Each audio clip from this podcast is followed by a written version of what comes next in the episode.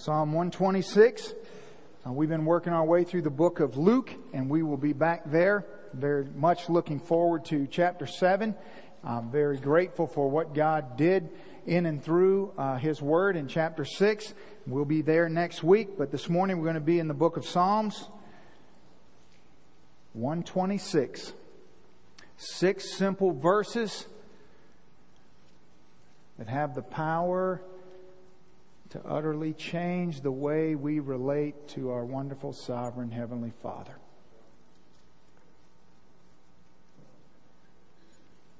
I love that turning. All right, let's pray and we'll begin. Father, we come before your word. And God, we we recognize this morning, Lord, that this book that's before us, Lord, this living, breathing word is unlike any other gift that we possess. And Father, the power that can come forth in six verses, Lord, is truly amazing. And so, Lord, we need not go to some special place in Scripture. We need not go to some familiar place. We need not go to some verses that we all have memorized and, and repeat to one another, but God, we can open anywhere in this Word and we can find amazing truth and life changing power. And so, Lord, I pray you'd use this Word today to minister in the hearts of this family. In Jesus' name, amen. I often say to people, that the greatest treasure that I possess on earth is my Bible. And I, whenever I say that, I'll oftentimes uh, get some strange looks from people. I know what they're thinking. I know what some of you are thinking.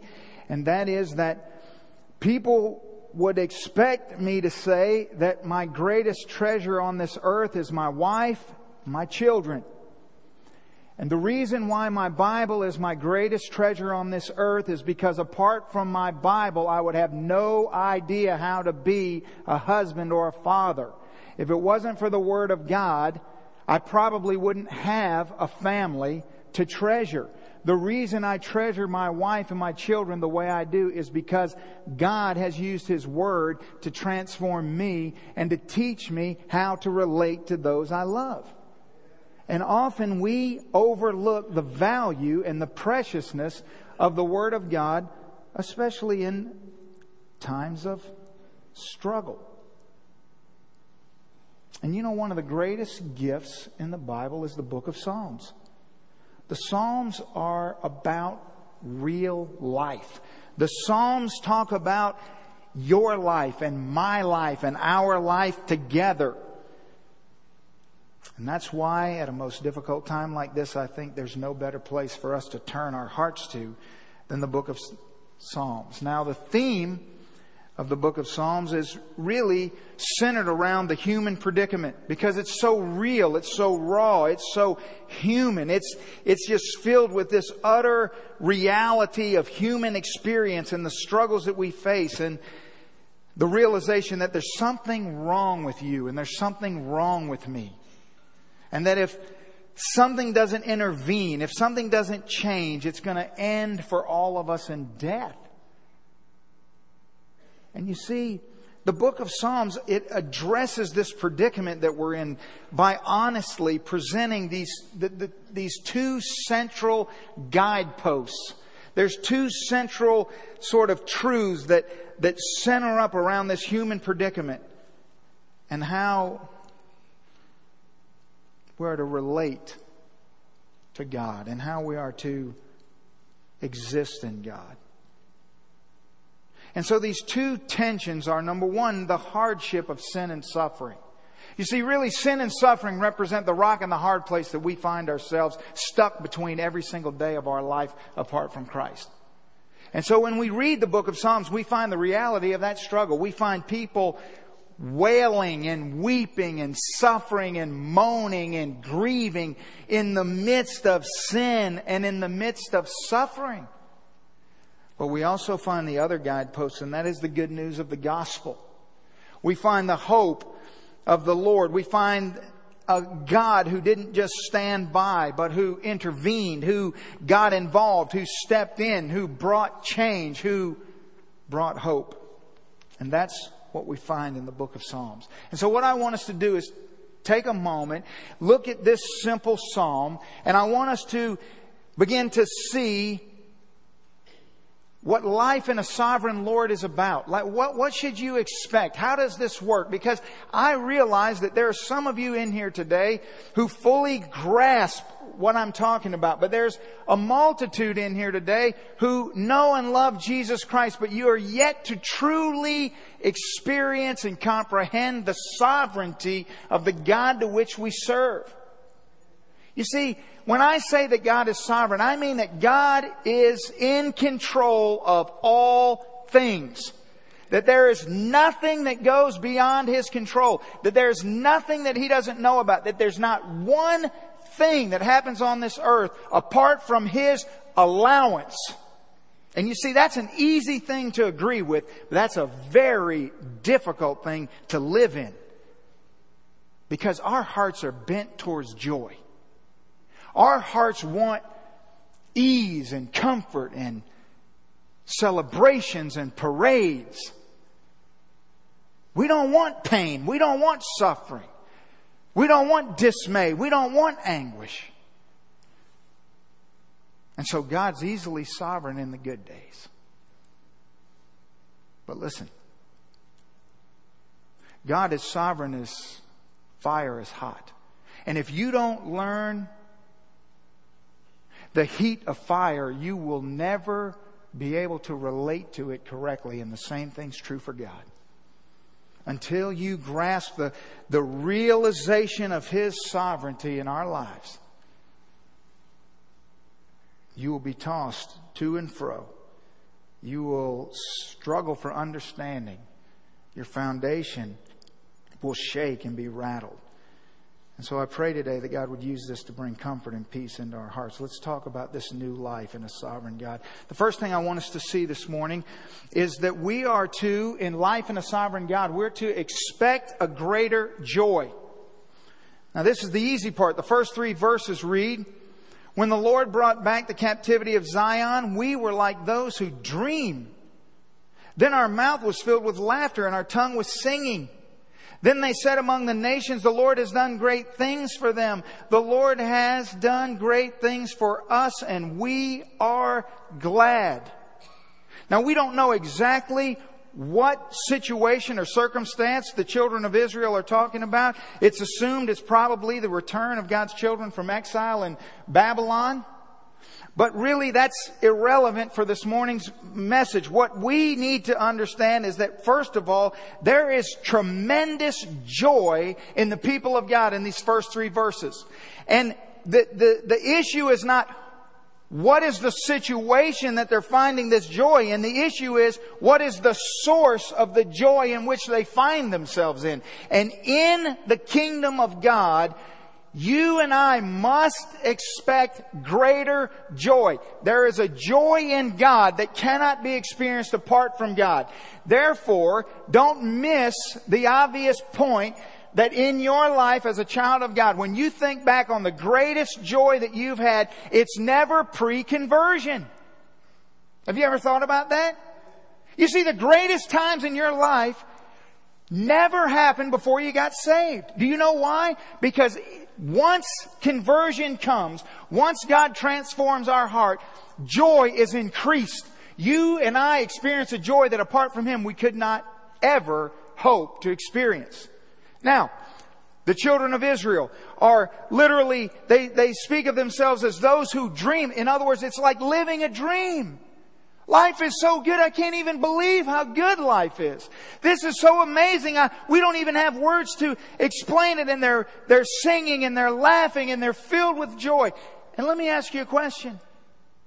Isn't it interesting that in all of recorded history, in all the recorded history of the Bible, there's not one single indication of joy and triumph in the lives of the children of Israel or the lives of the people of earth prior to God's intervention.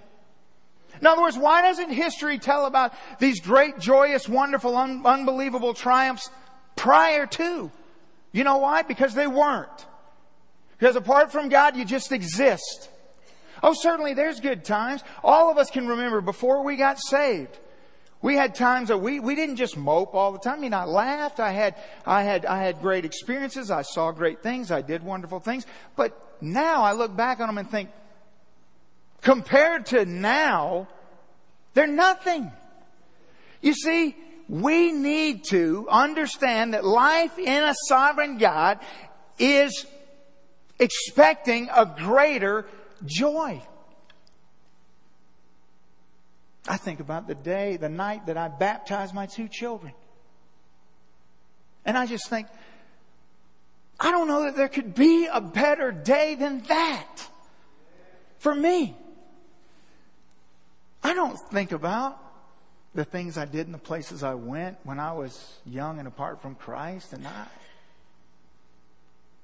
They have no eternal value. I think about those of you in this room that, that I was, I was there. I was holding you as you prayed Christ into your heart. I think about things that change eternity forever. Not just flippant moments in time and, and some little fleeting joy and some meaningless good fortune. You see, there's a greater joy. There's an intensity in our joy. That when you read the reality these are real people celebrating real triumph in a real God who delivered them from real bondage. Just like you and me. Just like us. And apart from Him, what would we be doing this morning? What would our lives be about? Good gracious. How we underestimate the sovereignty of God and joy. But that's the easy part. Look with me at verse 4. Verse 4 says, Restore our fortunes, O Lord, as the stream in the south, or the Negeb, or the desert. This word south is referring to this desert, the Negeb. The second thing I want you to see is that we're not only to expect a greater joy, but we're to embrace a deeper sorrow. See, here's where it gets complicated. Here's where oftentimes we come to Christ and we expect the greater joy and we want to receive the greater joy, but it's the deeper sorrow that sort of overwhelms us. That's where we start to get a little uh, uncertain and that's where the doubts come in and that's where we get a little unsure and that's where we lack understanding and one of the greatest moments in my life as a believer was when I reached the pinnacle of the mountain of God's sovereignty and my understanding. You see, because at salvation, you don't get this. You, you have to, you have to live this. You, you have to, you have to read the Word of God. You have to listen diligently to biblical preaching. You have to observe the lives around you. This doesn't just, just drop out of the sky upon you. There's this myth in Christianity that, that sounds like this. If I am good, God's not going to let anything really bad happen to me. You see, and it, it, that sounds good in the flesh. It seems like it ought to be true, but it's not. It's absolutely unbiblical and it is absolutely against the character and nature of the God that we serve. And I know that there are some of you in this room that don't understand this, and my prayer is that this morning God will give you ears to hear and that you will see that when you believe this, it, it will cause you to fall into all sorts of theological error when suffering comes into your life. When someone that you worship with, when someone that you love, when someone that you pray with, when someone that you grow with and walk with and talk with takes their own life, you will be shattered. Your faith will crumble. You will have no understanding as to how this is possible. You, you begin to wonder, God, how could you let this happen? Have you left us? Have you forgotten us? Have you missed this? Well, let me first draw your attention to something here that you might have missed. I want you to notice that the joy is verse 1, verse 2, verse 3. And then immediately in verse 4, there's no three and a half, three and three quarters, three and five eighths. It just goes straight to verse 4. And in verse 4, suddenly it's, oh God, restore our fortune. Oh God, bring back what we had. Oh God, now we're in the wilderness. We're in the desert. In other words, there's no break between the immense joy of verse 1, 2, and 3 and the pain, suffering, and need in verse 4. What happened? Now let me tell you what's not there. What's not there is there's no repentance of the people of God. That's what's not there. And that's very important for you to know. You see, because you don't see in the Bible the people of God repenting. God, we're so sorry for what we've done. God, we've, we're gonna burn all our idols. We're gonna, we're gonna put away all the false things that we've been doing. God, we, we've gotten away from you. God, we're sorry for that. So now, God, will you restore to us? Will you get us out of the desert? You don't see that. You know why you don't see that? Cause it's not there. Because sometimes great joy goes to great sorrow just like that because God says so. It doesn't have to be sin. Don't fall into the trap of going, well, well, why did this happen? Well, what did they do wrong? Well, they must have sinned. Well, they must have done that. There must be a reason. Well, Jesus, why is this man blind? Has he sinned? Has his father sinned? No, for the glory of God, because God is sovereign. He's in control. Be very careful about what you read into God that He doesn't put into Himself. There's a million places in scripture where you see repentance, where you see the people of God coming before Him and professing all the error and all the mistakes and all the transgression, but you don't see it here. You go straight from immense joy to sorrow and need and drought and famine in the desert. Why? Because God's sovereign. Because Christians, as much as they should expect great joy, should expect deeper sorrow. You, as a believer, just as much as you'll experience things in Christ that are so much greater than you ever could have experienced apart from Him, your sorrow is going to be far greater walking as a believer than it's going to be walking as a lost man or woman. Do you know why that is? Because the Bible says that salvation, Romans 5 5 says that the love of God was poured into our hearts. Now let me ask you a question. If God supernaturally pours His love into my heart at salvation and into your heart at salvation, is there any possible chance that you're going to become less caring, less grieving, that, that somehow injustice and sin are going to be less effective upon you? No. You see, the more you walk with Christ, the closer you come with Him, the greater your sorrow and burden will be. The more you'll understand the plight of sin and the wickedness of death and the horror of injustice. Where are the churches that say, in Christ sometimes it gets tougher? It doesn't always get better. Where is the preacher on TV who will stop peddling his goods and selling his trinkets and tell the people of God the truth about him? He's a sovereign God. And in him, we must embrace a deeper sorrow. That's the way it happens. And listen, it's not just because we live in a world filled with sin, though that's part of it. It's because a redeemed heart has a capacity to love that an unregenerate man or woman has utterly no hope of ever attaining. You see, one of the ways that you know you're a Christian is in your weeping. Now, the interesting thing is that there's so many things that I will say this morning that I have said in the past three or four weeks, never knowing that it was going to be called to account. You see, the Word of God is, it, it, plays a role in our life. It's not for our entertainment. It's not, it's not for us to come and listen to and say, oh, isn't that nice? It's for us to respond to. And so when the Word of God comes before us and it says that we are to mourn, we are to weep over sin, we are to grieve,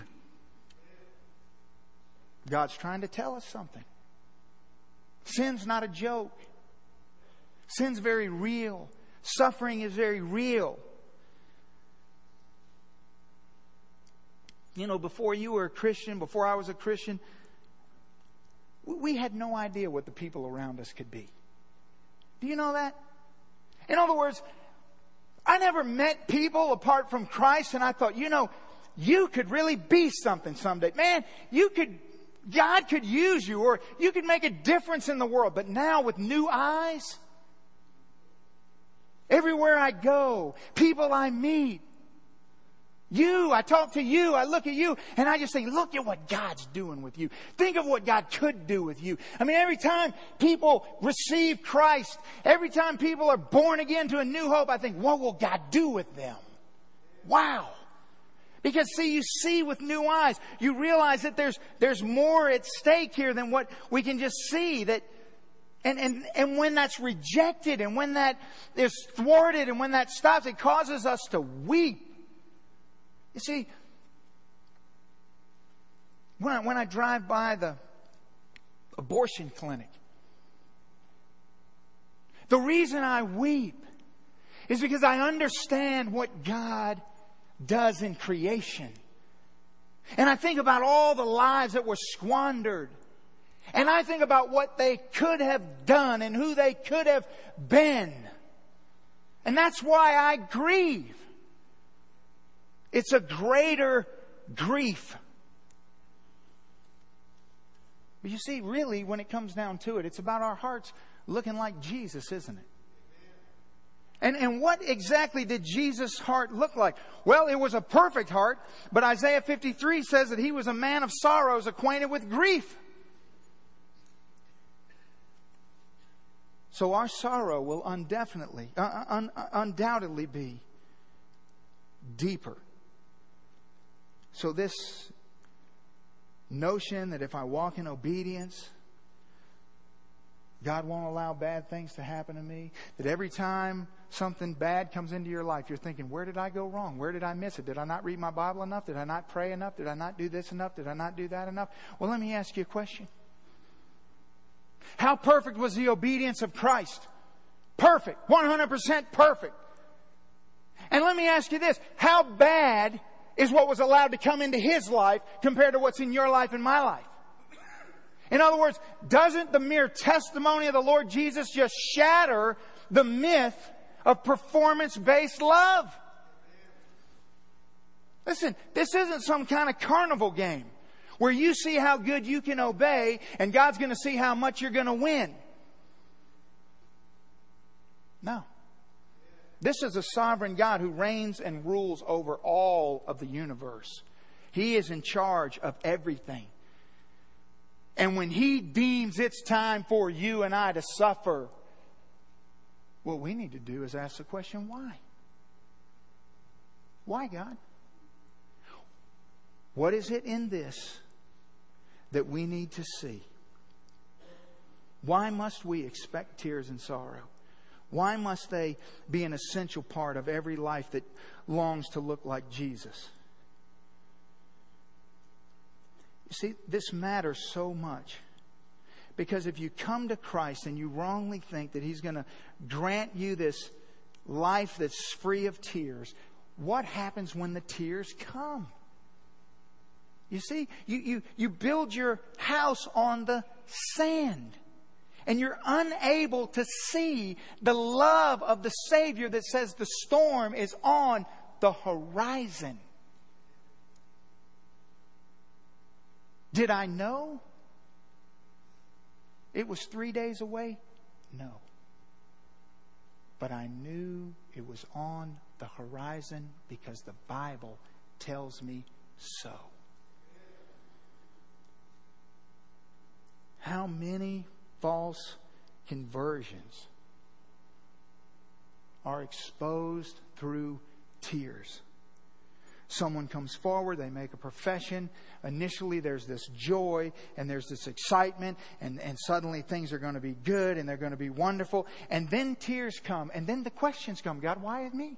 Well, I, I, I did something for you. I mean, I came forward. I filled out a card. I joined the church. I mean, I did all these things and now I'm suffering. I'm struggling. I mean, why is this? Haven't I been good enough? What do I need to do to straighten this out? Why are you mad at me? Why are you angry at me? Maybe it didn't count. Maybe I need to do it again. Maybe I need to try harder. Maybe this, maybe that. Jesus says, no, the one who hears the word and immediately receives it with joy, yet he has no root in himself, endures for a while, but when tribulation and persecution arises on account of the word, he immediately falls away.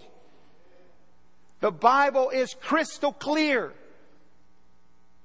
Only the house on the rock shall stand. That house must expect a greater joy, embrace a deeper sorrow, and understand a bigger picture. Verses 5 and 6, the Bible says, Those who sow in tears shall reap in joy. He who continually goes forth weeping, bearing seed for sowing, shall doubtless once again come with rejoicing, bringing the sheaves with him. Oh, what a glorious passage. I've asked myself over and over God, would I make it through this week apart from this word? I just absolutely love the Word of God, what it does to my heart, how it carries me how it guides me, how it directs me. I don't need a psychiatrist. I don't need to go read some other book. I don't need to go looking somewhere or stare up at the sky or do any other. I just need to sit down, get quiet, open the Word of God and say, help me, Lord. Show me, God.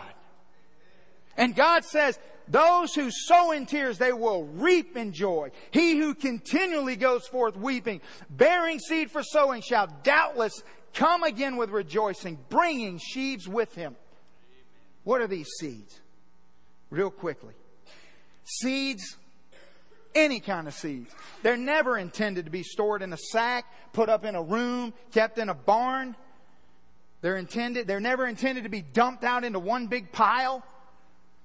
Seeds must be sown to produce a harvest. The Bible talks about seeds in relation to the Word of God all the time. In 1 Peter 1 verse 23, the Bible says, being born again not of corruptible seed, but of an incorruptible by the Word of God, which lives and abides forever.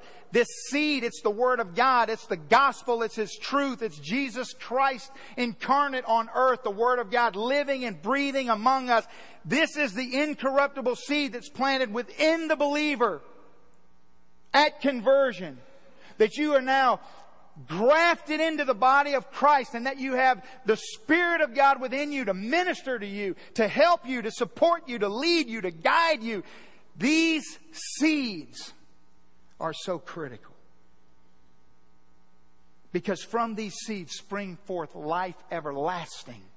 These aren't just any seeds that you can go down to your local feed store and pick up. These are seeds of eternal consequence. When they hit soil of repentance, when they set roots in the ground, when these seeds begin to spring up, and when they begin to grow strong, they're impervious to anything that the devil, this world, or anyone else can bring against them. There's no storm that can blow this tree down. There's no disease that can get in this tree.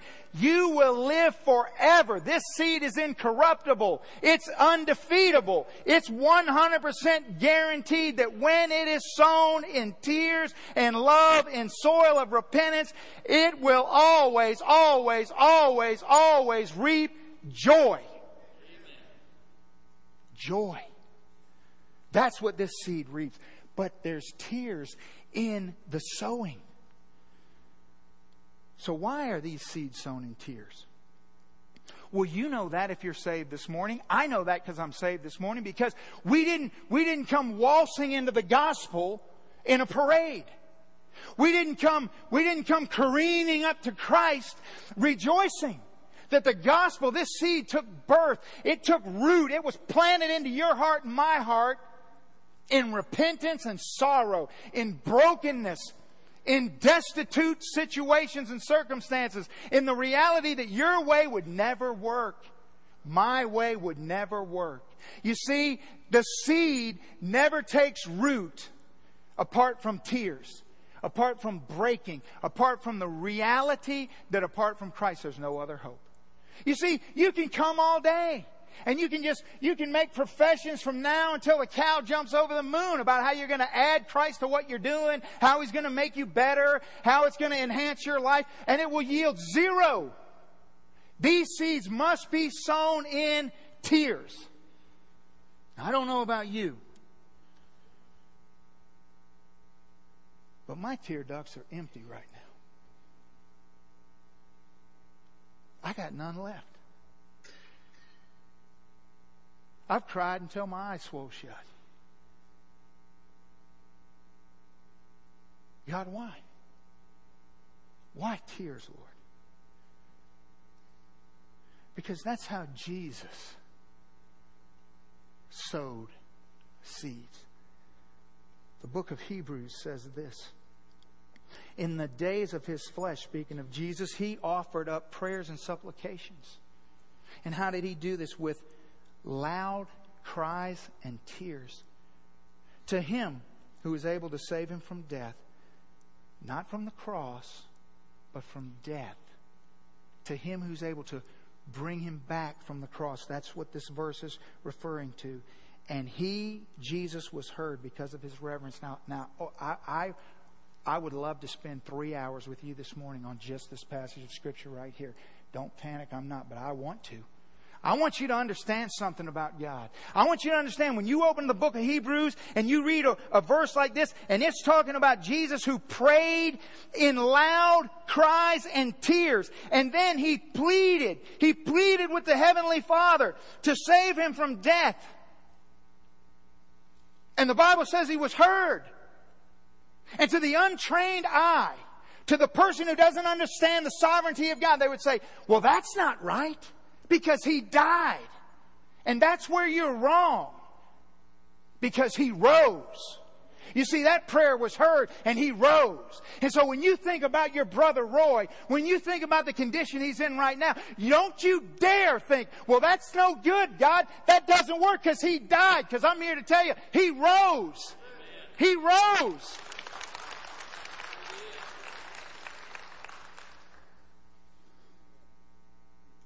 The very next verse says, although Jesus was a son, he learned obedience through what he suffered.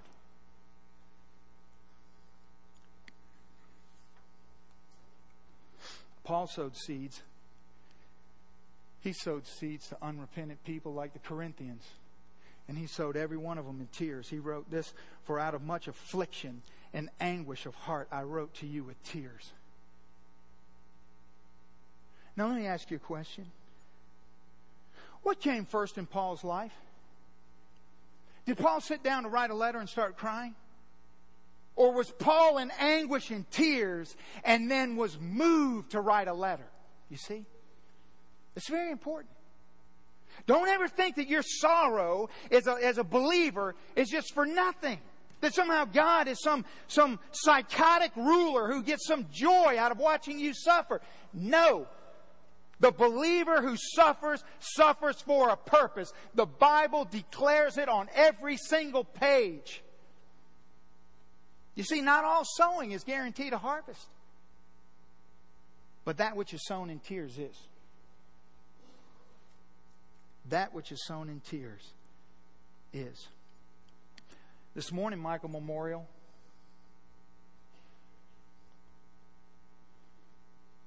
Your tears are not in vain. The weeping of the past four days is not for nothing. These tears are intended they're intended to be used to plant seeds of salvation in others. They're intended to be used to plant seeds of growth and fruitfulness in us.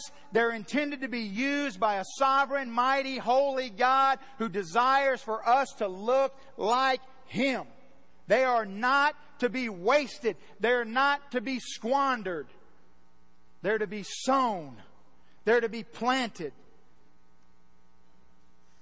I'm going to give you two practical applications of this passage of Scripture. I'm going to give you two ways that you can be a sower of your tears. Now, I realize that in this limited amount of time, I want to spend 30 minutes talking to those of you in the room that don't cry. Because there's a problem there. I used to boast as a lost man about how my tear ducts were dried up. I went decades without shedding one tear. I go to funerals of people I cared about, no tears. Now, I can't even read a nursery rhyme without crying. I bawl like a baby every time I watch Extreme Home Makeover. They move the bus, I'm wailing.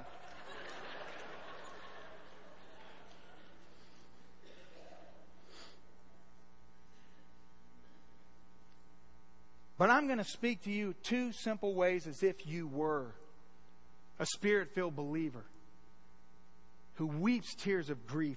And I know that this room is filled with many wonderful, godly people who have wept over many things and in the past few days have wept excruciatingly for the Childers family. Number one, let's invest our tears in prayer. Let's invest them in prayer. This psalm that we're studying this morning, Psalm 126, it's a psalm of prayer.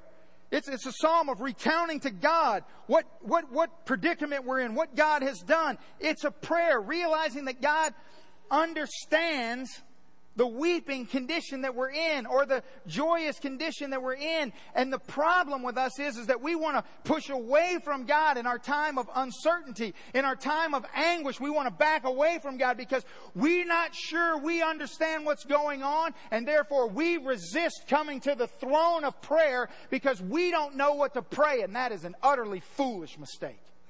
Listen, when you don't know what to do and you don't know what to pray is when you ought to be on your face before God. You see, that's what prayer is. Prayer is your refuge in trouble. Listen to the words of David in Psalm 39. Most Psalms will end with rejoicing and with glory and with happiness, though they're filled with all sorts of struggle and pain. And so they tell the story of how the pain comes and then repentance comes and how restoration comes. But you know what? The Bible's real. Sometimes there's just stuff in here that's just wrong. It just ought not be here. Psalm 39 ends this way. David says, Hear my prayer, O Lord, and give ear to my cry. Do not be silent at my tears, for I am a stranger with you, he says. I'm a sojourner as all my fathers were. Now he's really, he's telling God, I'm the way my fathers used to be. I'm as if people who never knew you are. Remove your gaze from me, he says, that I might regain strength before I go away and am no more. David ends the psalm by saying, God, if you would just turn your face from me, if you would just forget that I ever existed, if you would just leave me alone and go away, I would at least have some peace before I die and am no more over. Now let me ask you a question. Why in the world is this in the Bible? Why would God put that in? That's just wrong. It's theologically wrong. But it's in the Bible. Why? I'll tell you why. It's in the Bible so that every single one of us this morning would understand that God says when you don't know what to pray, when you say the wrong things, when you cry out in, in error and craziness and anger and frustration, He says, bring it. I want to hear it. It's okay. I know you. I made you. You don't need to be afraid to me. You can pour your heart out to God. You can pour your heart out to Him when you don't know what you're talking about. Pour it out. That's why that Psalm's there. To remind you and me that we don't need to have these pretty schemed up, drawn out prayers. That sometimes it's just blubbering and yelling and weeping and begging and moaning and groaning and saying things we regret later. It's okay. God is a big God. He's a sovereign God. He can handle it. We got to sow our tears in prayer. When you find yourself weeping, go to the one who will hear your heart. God wants you to know it's safe to come to Him. When nothing else is safe, it's safe to come to Him. in prayer. Second practical application. Let's redeem our tears in the promise of the cross. You see, verse 6 says, He who continually goes forth in weeping shall, he, he's bearing seed for sowing, but he shall doubtless it doesn't say that he might come again with rejoicing. It's possible it could lead to rejoicing. Every once in a while there's rejoicing. It says it shall doubtless happen when we sow tears in pain and in grief and in agony to the Lord. When we come before Him, He turns our weeping and our mourning into dancing. That at the end of the darkness, the light bursts forth in morning. That on the other side of the storm, in the other end of the valley, whatever it is we find ourselves in, we need to take these tears and we need to remember the guaranteed, sure promise of the cross of Christ. You see, that's where these tears need to be planted. When you don't know what else to do and you don't know what else to, to, to turn to and you're at the end of your rope and you don't understand. I just crawl up to the foot of the cross and I just lay my head down at that cross and I just weep there. Because that's the only thing in this world I know for sure is true. You see, I don't know what you're going to do tomorrow. I don't know what's going to happen to me tomorrow. I have no idea what the next storm over the horizon is, but I know this. That cross tells me that Jesus Christ died for my sin and I will live forever. And that I know. I know that. So I don't need to know anything else. 1 Corinthians 15, 3 says it was the cross.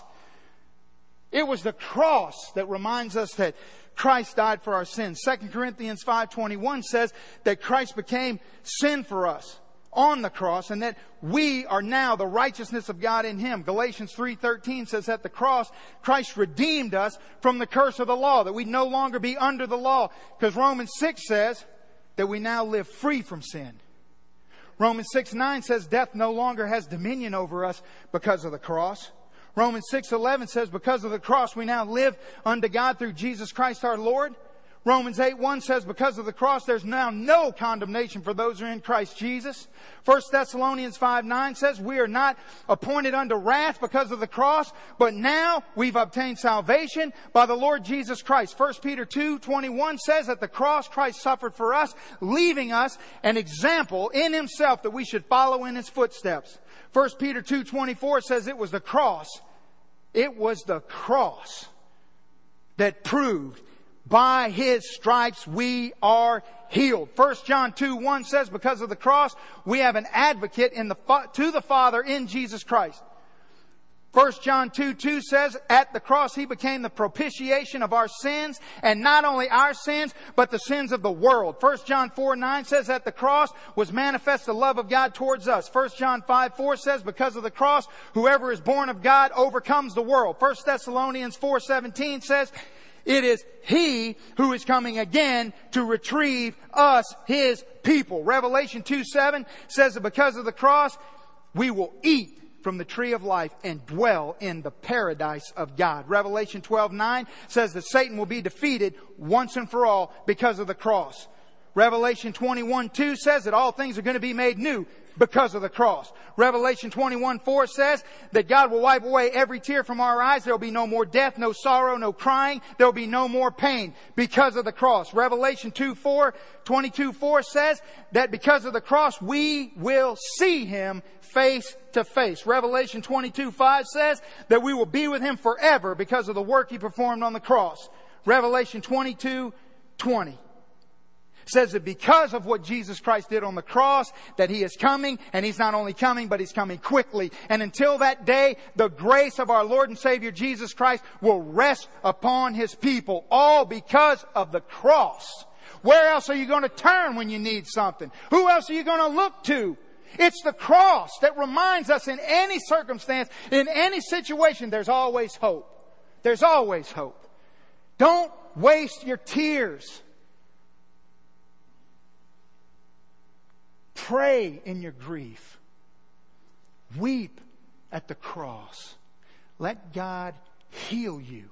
Let God transform you. Let God remind you of His sovereignty. Let God put a new, a new understanding in your mind of the reality of the war that we face every day. But for the grace of God, every single person in this room be right where Roy is.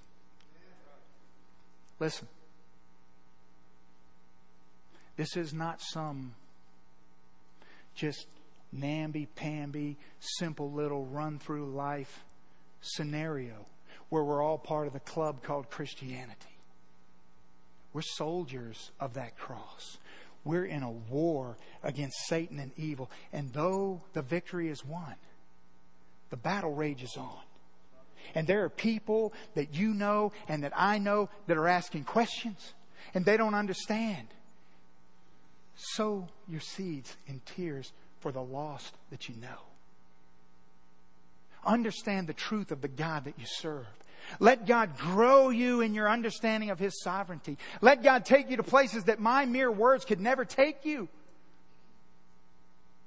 You sow your seeds in tears through prayers at the cross. And watch what God does. See, He's not just good because He does good things. He's good because that's who He is. And lest your faith be shaken, lest your heart tremble. Our God is a sovereign God, and His word rises above all the uncertainties of this life. Now, may God use His word to bring salvation into the lives of the people in this room who are apart from Him. There are some of you in this room. The, the literal concept of weeping over somebody else's condition or circumstances is utterly foreign to you because your heart is not redeemed. There's some of you in this room, you play Christianity every single Sunday. And this week, your faith has been rattled your foundation has been exposed. This morning, you can bring all of that to the cross. And you can be born again to a living hope, an incorruptible seed that's imperishable that will live forever.